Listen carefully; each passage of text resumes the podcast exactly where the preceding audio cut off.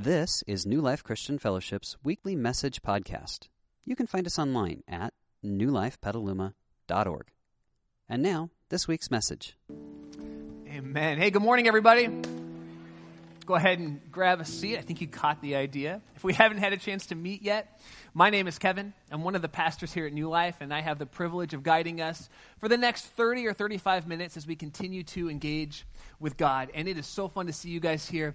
Hey, I just want to celebrate something. Last week, if you were here, you know we had a baptism service, and a number of our friends were baptized. We had 18 people get baptized last week. Isn't that exciting? I was, oh, it never gets old and it never fails to make me tear up. When I see people who are encountering God, whose lives are being changed by God, I just love, I love it. And I'm so happy for many of you. I see some of you guys here today. So, so fun. Hey, when you came in, you should have received a program, and in that are some tools to kind of keep us all on the same page because we know that it might be your first time here or it might be your hundredth time here. You might be starting your journey with God. You might have been following God your whole life, but for each of us, we want to start the journey each Sunday at the same place, and the program helps us do that. So go ahead and grab two things out of your program. One is this card that says Start Here. It's your best way to stay connected to us and for us to partner with you. So go ahead and put your name and email address on this, uh, especially today, because I'm going to email out something to you if you'd like it that I think would seriously help you with the topic that we're talking about as we continue to partner with God. But I'm only going to send it to you if you mark down that you want it, and you're going to have to mark it down on this card. So go ahead and get that ready. The other thing you want are our teaching notes. They've got the Bible verses we're looking at today, they've got some fill in the blanks to help us take some next steps on this journey. And while you're getting all of that ready, I wonder have you ever used something for the wrong purpose? Have you ever done that? Like you thought it was for one thing, and then you found out later it was actually for something else? I had this happen when Maria and I uh, were about a year and a half into marriage. Some of you know this story. Uh, she was she got pregnant with Maddie, and I was this super over involved dad. Maybe some of you husbands are like this. When your wife gets pregnant, you can't do much. Like you did your job, now she's got her job to do.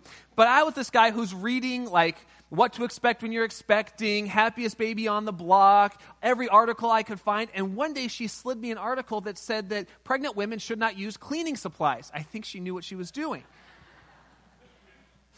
So I, you know, I came to the rescue and I, uh, I said, well, I'm, you're never going to clean the bathrooms again, at least for the next nine months. I will clean the bathrooms. And if you know me, you know this was a stretch for me. I didn't come into marriage thinking I'd be cleaning bathrooms. And I started cleaning the bathrooms. And the first time I went, I said, Well, what do I need? She said, Well, in the, in the closet, you're going to find the toilet brush and the toilet cleaner and the Windex and everything else. So I went in there and I'm looking around and I find the toilet cleaner and everything. And, and she says, Okay, there's the toilet brush. So I'm thinking, Where's a brush? Brush. Look and look brush. Where's the brush? And I see this, this like oversized toothbrush thing. It's about this wide, it's about this long. I think, Oh, there's the toilet brush. Excellent. So I grab the toilet brush and I squirt the, the stuff inside the toilet. And I grab the toilet brush and I get down inside the toilet and I'm scrubbing scrubbing the toilet and I'm working, the, I'm scrubbing, getting in there, and, and I'm, I'm like in it. Like I haven't been there since college. You know what I'm talking about? Like I am in the toilet brush. Yeah, you know what I'm talking about. She's like, oh yeah. And Maria walks around the corner and she says, What are you doing? I said, isn't it self explanatory? I'm cleaning the toilet and using the toilet brush. She said, Kevin, that's a grout brush. That is for cleaning grout in the kitchen. And she said, the toilet brush is that big long thing with the, like the bristles on the end. I said, that is not, that does not look like a brush at all. But I had the wrong purpose for the grout brush. I thought the grout brush was for cleaning the toilet. And because I didn't know the purpose of that tool, it affected the way I used that tool to my detriment. Today, what I want to do is I want to zoom way out and ask a question that I wonder have we asked this question in a while? What's the purpose of the Bible? What's the purpose of this book? Because if we don't have the right answer to this question, it will affect how we use this book. This, this is a Bible, by the way. You don't see me holding one of these very often on stage. Uh, in fact, this morning, my wife Maria was on worship. She was on the keys. And after her worship practice got done, I said, I need to run to my office to grab a Bible. And she looked at me straight faced and said, Do you have a Bible here? Which is saying something. just so you know, I, I, have about 15 Bibles on here, okay? So if the Bible is called the sword of truth, uh, I've got like the lightsaber of truth on my digital Bible. I go straight Jedi when I read the Bible. So, so I went to grab this Bible because how often do I carry this book? It's a, it's a, come on, this is a big book, and I like big book, and I cannot lie. Uh, this is a big book. But what's the point of it? Is it a paperweight? What's the point of this book? I've heard it called a good book. I've heard it called a rule book. I've heard it called an instruction manual. I've heard it called God's cookbook for life. I've heard it called a holy book. But what's the point of the book? Wars have been fought because of the way people understood the contents of this book. In the wrong hands, this book has been used to incite genocide, uh, to displace entire people groups. This book has been used to lower the rights of minorities, of women, of children, to cause racial and social unrest and injustice. But in the right hands, the same book has raised social awareness, has raised the white rights of women, has brought education to children, has raised the rights of orphans.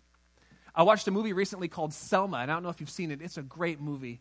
Uh, it takes place around the civil rights movement, and I was reminded as I watched that movie that that the leaders of the civil rights movement found their bearing, their foundation for the movement that changed the face of America in the pages of this book. So it's worth asking, just taking a Sunday to ask the question what's the point?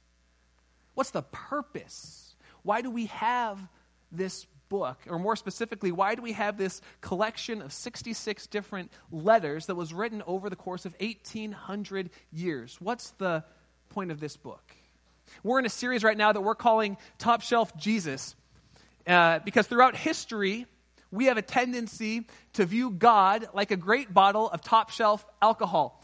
Uh, and what I mean by that is this top shelf alcohol, if you don't know or you want to pretend you don't know because you're in church, top shelf alcohol, it's the good stuff behind the bartender. It's the stuff that's only for special occasions. You don't have it for everyday consumption. It's expensive, so only a select few people get to take it. Um, it can only be handled by a small group of people, the bartenders, who bring it off the top shelf and give it to you. And because God is so big and vast and powerful and holy, we have a tendency to view God like a delicious bottle of top shelf alcohol, not not for everyday consumption.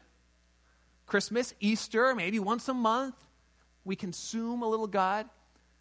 We assume that God can only be handled by a select few people, so we end up turning our priest or our pastor into our holy bartender and saying every week, Would you just serve me a little shot of Jesus juice? Not too much, though. I don't want to get Holy Spirit drunk, right? So, but Jesus came. And we're heading towards Easter, and I love Easter because Easter is the time when we talk about the fact that, that Jesus, get this, rose from the dead. Okay? Kind of crazy. You might not believe it. I'm telling you, you got to come on Easter Sunday. It's, the countdown is here. He really did. It changed everything. It changed everything. But walking up to Easter, I thought, wouldn't it be great to talk about the fact that Jesus came to this earth to show us that God does not want to be some distant deity in the background of our lives that we only pull out on special occasions, but that God actually wants to be a personal part of our lives, engaging with us every day. That doesn't have to be brought down through your spiritual bartender, but that you can engage with God and I can engage with God every day because we have unlimited access to God. And that's what Jesus came to tell us when he walked on this earth. So the goal for these next three, week, three weeks is I'm asking the question, and I'm going to try to guide us through, through three ways that we can bring God off the top shelf in our lives and into our everyday lives. And one of the ways I want to do it is to talk about this book. What's the point? What's the purpose of this book? And here's the top shelf perspective for those of us who say this book belongs on the top shelf, maybe if you were raised in a church, this was your, your perspective of what you were taught. The top shelf perspective of this book goes something like this This is a really good rule book. And in fact, it is actually a really good book of rules. We know it because there are over 630 rules or laws just in the Old Testament of this book. And the Old Testament's the part before when Jesus walked the earth. Over 630 30 laws in there. So we know that if we followed those rules, it actually is a pretty good rule book or law book, but it's so much more than that. See, Jesus came to earth, and when he came to earth, he was asked by some religious leaders, What's the most important thing we can do to really engage with God? And they're asking the question, What's the most important law or rule to follow based on the 630 laws found in the Old Testament of this book? And Jesus could have said anything. Let's just, let's just stop for a minute, collaborate, and listen. He could have said, Memorize all 630 laws and then you'll have true life. And you and I sit there and think we could never, never memorize 630 laws. But right now, about half of you are singing the first two verses to Ice Ice Baby in your head.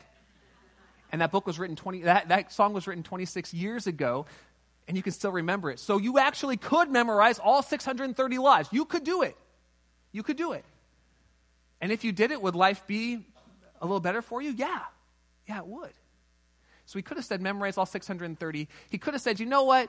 Um, in the 21st century, that's going to be hard for a lot of people. Let's just stick with the big 10, right? His top 10 rule list, the 10 commandments. Just memorize those. That could have been a good one. But notice what he says. They say, well, what's the most important rule or law?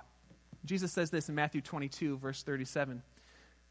Love the Lord your God with all your heart, with all your soul, with all your mind. This is the first and greatest commandment. And the second is like it love your neighbor as yourself. All of the law, all 630 laws inside this book, and everything that the prophets, who wrote a number of the letters in the Old Testament, everything the prophets wrote, hang on those two commands. So when Jesus himself is asked, What's the purpose of this book? he doesn't say it's an instruction manual that needs to be memorized. Now, our lives, again, would be better if we knew more of the rules. But that's not the primary purpose of the book. Here's why. If the main purpose of this book is to just know a bunch of rules, then you and I could memorize all 630 laws. But once we memorize the rules, we wouldn't need the rule giver anymore because we have his rules. Think about a football team. They don't need the referees. They know the rules of the game. They don't need the referee. The only thing the referee does is come in and tell them when they did something wrong. Now, how many of us were raised in a church where we were told the rules of God and God was some distant referee up there, and we believed that if we did something wrong, that's the only time God intervened. He would come down and squash us for doing something wrong. If you were raised in a church like some of us were, kind of a hellfire and brimstone, they took this book and they would like, they would hit it, right? They had to get a good workout. What they were saying was this you don't need the rule giver, you've got the instruction manual. But Jesus says that's not the point of this book. I'm going to say something right now that I think is incredibly freeing. But if you were raised in the church, what I'm about to say might cause some internal angst in you. And you're probably going to think, I don't, I, I don't know if I can subscribe to that yet. And here's all I would ask for the next 10 or 15 minutes, would you just ask this question Could that be right? And just keep an open mind. Because what I'm about to say is a paradigm shift for this book that brings it from the top shelf into our lives. This book is not a book about what? This book, yeah, about the rules. It's not a book about the rules, the what. This book is primarily a book about who, about how, and about why. Now, in life, we always ask the question who am I talking to? How does this interaction work? Why are we having this conversation? And from the who, the how, and the why, we then move to the what. What should I do with what I'm learning right now? But it's our tendency with this book to skip the who, the how, and the why and move straight to the what. What are the rules? What are the laws? What do I need to do with this book. But this book is about who? Who is God? The answer to that question is found in this book. Who is God? Who am I in relation to God? Who are you in relation to God? The answer is found in this book. How was life designed to work? Why am I here? Why am I here? Those are all found in the pages of this book. And the what's of life. What am I going to do with my career?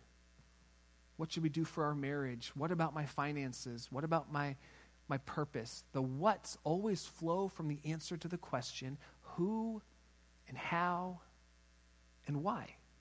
Here's what I mean. If I ask you, who is God? And your answer is, well, God is, he's a distant, kind of angry, old deity who likes to give me a lot of rules because he's a killjoy. If that's your answer to who is God, then here's your what. I'm going to stay as far away from God as I can because I don't want to be around an angry, distant, powerful deity who wants to take away my joy. See what I'm saying? The what always flows out of the who. How about this one? Who am I? Who am I? If your answer to that question, who am I, goes something like this I'm not good enough. I'm failing. I'm not lovable. I'm not talented enough. I'm not smart enough. I'm not attractive enough. If that's your who answer, then here's your what. Every time you and I do something that isn't perfect, we will immediately think, see, there's just another example of how I'm a failure. Because our what always flows out of our who. Now, on the other hand, if you say, Who am I? Well, I'm, I'm God's daughter, I'm God's son. I'm a person who's been forgiven by God because he chased me down and he grabbed me with his great love and he, he's captured my attention and my imagination.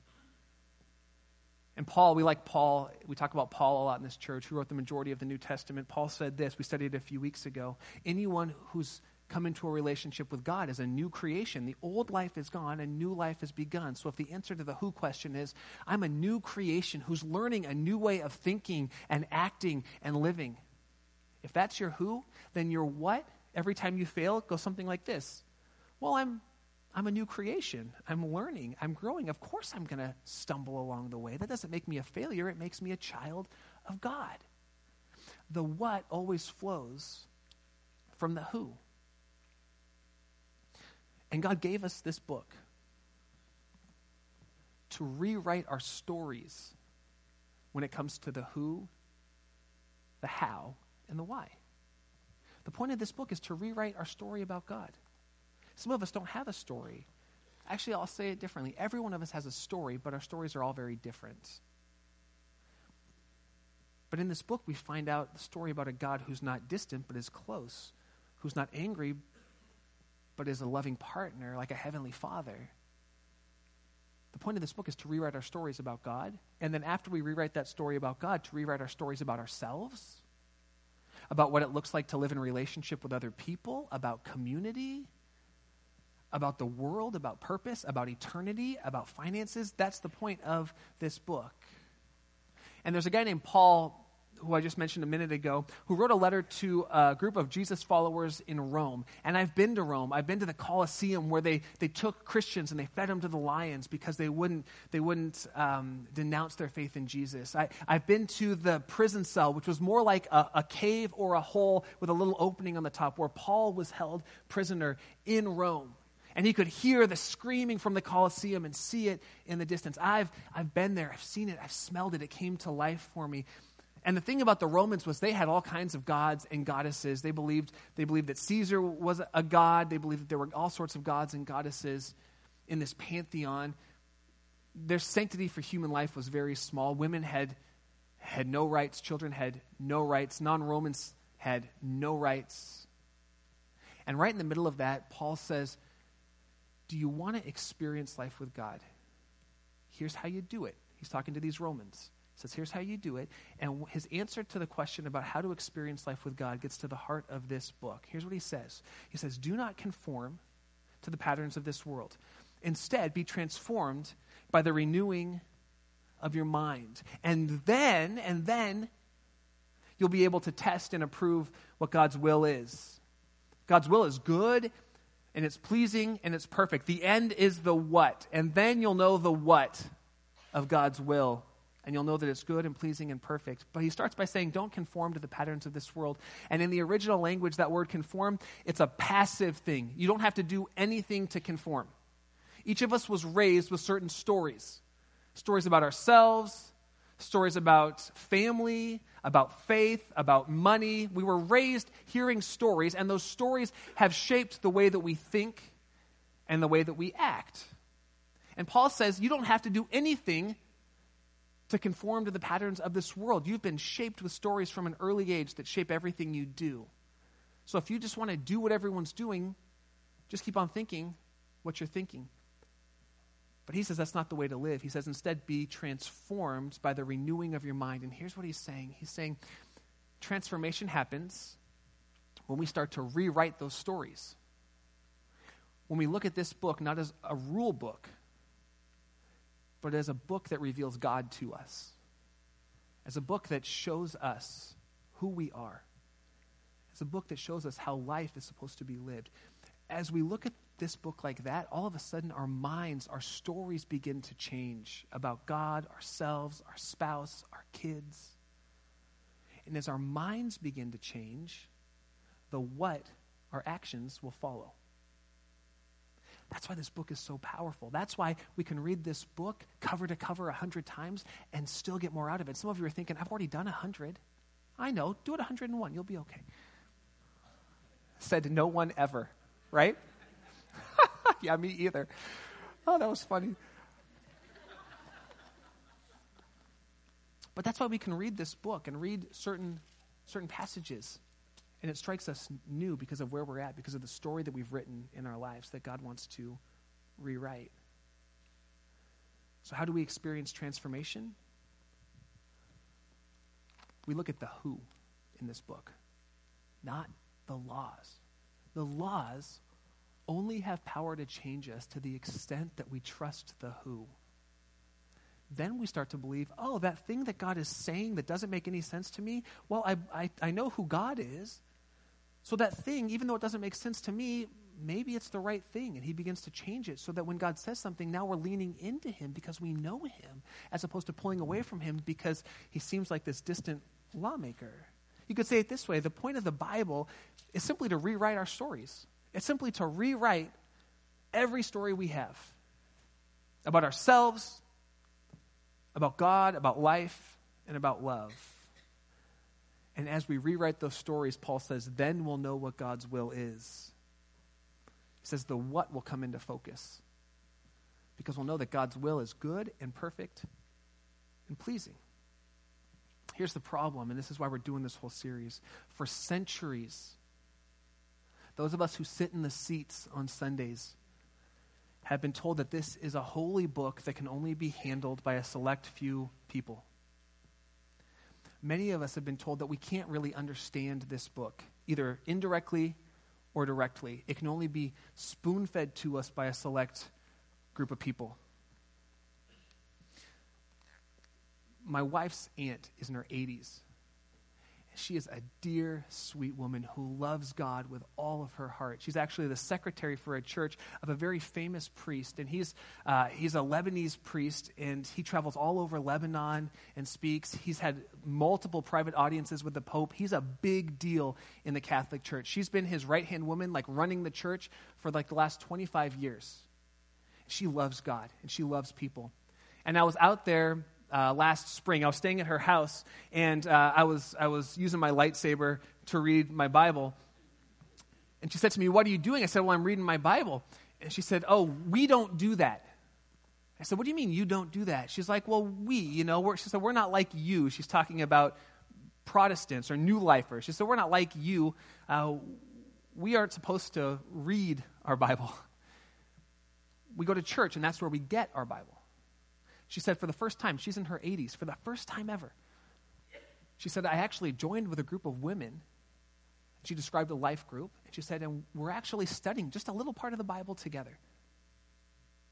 When she said that, it broke my heart because she could not love God more But she's been told her entire life, for 80 plus years, that this book is off limits to her.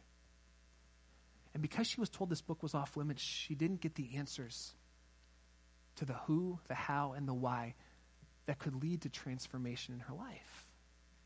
And so if I could if I could dream for us as a church, and I've been doing that a lot lately, praying for you by name, thinking about your faces, dreaming for us as a church. If I could dream for us, I would dream of the day when everyone in our community knew how to use this book to rewrite stories in our lives how to allow God to transform the way we think so that it could transform the way that we live. And I want to help you guys do that. I'm your pastor, I'm your friend, we're in this together. I want to help you. So I created some tools that I think could be really helpful for you in learning how to understand the Bible, how to read it. And on your on your start here card on the back where it says I want to apply today's teaching, one of them says I'd like some tools. If you mark that down, I'll email you this week with a whole bunch of tools on how to study the Bible. I'll give you um, like an electronic version of a commentary, which tells you the context for the letter that you're reading in the Bible. Like, who was it written to? Why was it written to them? What's the purpose of it to help bring the Bible to life? I'll give you some online Bibles in case you're a Jedi and you want to go digital with your Bible. I'll give you some of those. I'll give you some Bible study tools that I use to really help me dig into the Bible on my own. Because this book is not just for pastors and priests, it's for it's for all of us. As we wrap our time up together, I want to share one more narrative, one more story that is the big story of the Bible. It's the story that I, I hope and I pray that every single one of us who comes to New Life believes and knows this story. And the story goes something like this There is a God, and God is big and he's bold and he's creative and he's beautiful and he's got passion for his people. And God is so big that God actually spoke and the world came into being. And God created this beautiful world, and then right in the world, he put people, you and I, as kind of his crown jewel of creation. And God had a relationship with his people. That God actually sees you and knows you. Did you know that uh, in the book of Psalms, the author who writes one of the Psalms, which is a song or a poem, he says this God knows me. He sees me. If I go up in the mountains, He's there. If I drop down like Jacques Cousteau in the ocean, He's there. Everywhere I go, God is there. And then he ends up by saying this I praise you, Lord, for I'm fearfully and wonderfully made. Not only does God see us, but He likes us. God made you, and God doesn't make any junk. That's the story of the Bible. But, but, we were separated from God by this thing inside of us that causes us to think things that are hurtful towards us and others, to say things that are hurtful towards us and others, and to do things that are hurtful towards us and others. And the Bible, in the story that God writes, says that that thing inside of us is called sin. And that every single one of us sins. And if you don't believe me, just ask your spouse. They'll tell you, you've hurt me before. You've hurt me before. But you don't actually need a spouse because you've laid in bed and you've thought to yourself, I can't believe I did that. I can't believe I said that. I can't believe I went there. I can't believe I, I drank that, drank that, smoked it, looked at it. I can't believe I yelled at my kids again and lost my temper. They're kids. That's sin. Something destructive that's hurting you, that's hurting someone else, ultimately, that has separated us from a perfect God. And here's what we say to ourselves when we lay in bed at night I'm never going to do that again. I'm never going to go there again, look at it again, drink it again. I'm never going to yell at them again. And then the next day or week or month, we're going there, we're looking at it, we're drinking it, we're smoking it, we're yelling at them, and we think to ourselves, why does it keep happening? Here's the answer God says, because we have sin ruling inside of us. And until someone greater than sin comes to rule inside of us, sin will always be in charge, causing us to do the very things we don't want to do. And this is where the story gets really good. God looked down from heaven and he saw us with this sin issue inside of us and said, I'm not going to let them live there. They're spiraling down out of control. I'm not going to let them stay there. And so God came to this world Jesus Christ, he was fully God and fully man. He lived a perfect life, never sinned, had every opportunity. He was tempted to do it, never did. And he gave his life on the cross. And when he gave his life on the cross, what he did was he took that penalty for our sin that was on us, he took it off of us, put it on himself, and said, I'm going to take the penalty for their sin. I'm going to sacrifice myself for them so that they can experience forgiveness and freedom. And he died, and he was buried. And it's a historical fact. And he rose again We're going to talk about that on Easter. He rose again, and when he rose again, he broke the power of sin so that you and I don't have to be slaves anymore. But we can actually have God's Spirit come and live in us because God is greater than sin. And when God's Spirit comes and lives in us, it replaces that sin nature that was ruling over us.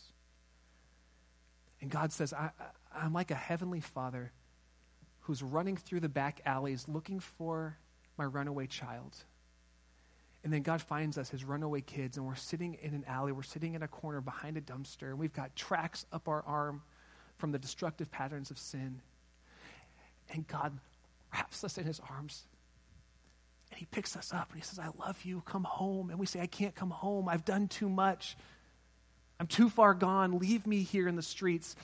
And God says, I've taken the penalty for your sin. I've taken the marks on your arm, and I've placed them on myself so that you could be free and forgiven and come back to the family. And then God promises us to fill us with His Spirit, which leads and guides us. And He promises that not only will He walk with us in this world, but He will walk with us into eternity after we die. And we'll live with Him forever in heaven in God's family, in God's house. That's the big story of the Bible. That's the who of this book. And every what in life flows from the who, a God who could not love you more than he does right now, who loves you, who gave everything for you. And if you've never entered into a relationship with God, allowed him to pick you up and bring you home, then today is your day. Today's your day. He's He's in that alley with you. He wants to lift you up. He wants to bring you home. And here's how you do it. The Bible tells us that we we call out to God and he responds. We say, "God, I want to have a relationship with you. I want to experience your forgiveness. I want to walk with you." And God responds every time. So I'm going to pray and I'm going to give you a chance to do that. To allow God to rewrite that story, the story that used to say you were the boss of your life. You were the Lord and the Savior and the leader to write it to a new story that says, God is my Savior and my leader of my life. And when you do, it's a game changer, not in, only in this life, but in eternity. And I'm going to pray for all of us, and I'm going to pray for you. If you're ready to make that decision, I'm going to lead you through a simple prayer to commit your life to God. So, would you join me? Let's just close our eyes so we can have some, some quiet in this moment. In the quiet of this moment, Holy Spirit, I would ask that you would be calling and stirring and drawing us to yourself. That you would continue to rewrite stories stories about yourself, stories about us, stories about relationships and this world and eternity. God, would you rewrite those stories as we as we encounter you in your book? Would you help us be a community that understands how to how to bring the Bible off the top shelf and into our regular lives so that we could come to know you even more. As we continue to pray, if you're ready to commit your life to God, to start this journey with Him, you can repeat a simple prayer where you commit yourself to God. You invite Him to lead you on this journey. And it could be any prayer. Let me just give you, uh, let me give you a prayer that you could say to God. If you're ready to commit your life to Him, just repeat these words. Say, Lord Jesus, I believe that you love me and that you gave your life to pay the penalty for my sin. And I want to have a relationship with you. So would you come into my life and forgive me of my sin? Would you fill me with your spirit? And would you show me how to walk in partnership with you as you rewrite the narratives of my life? I pray in Jesus' name. Amen. Amen. We hope you enjoyed this week's message. You can find more information about New Life, including contact information, at newlifepetaluma.org. Thanks for listening.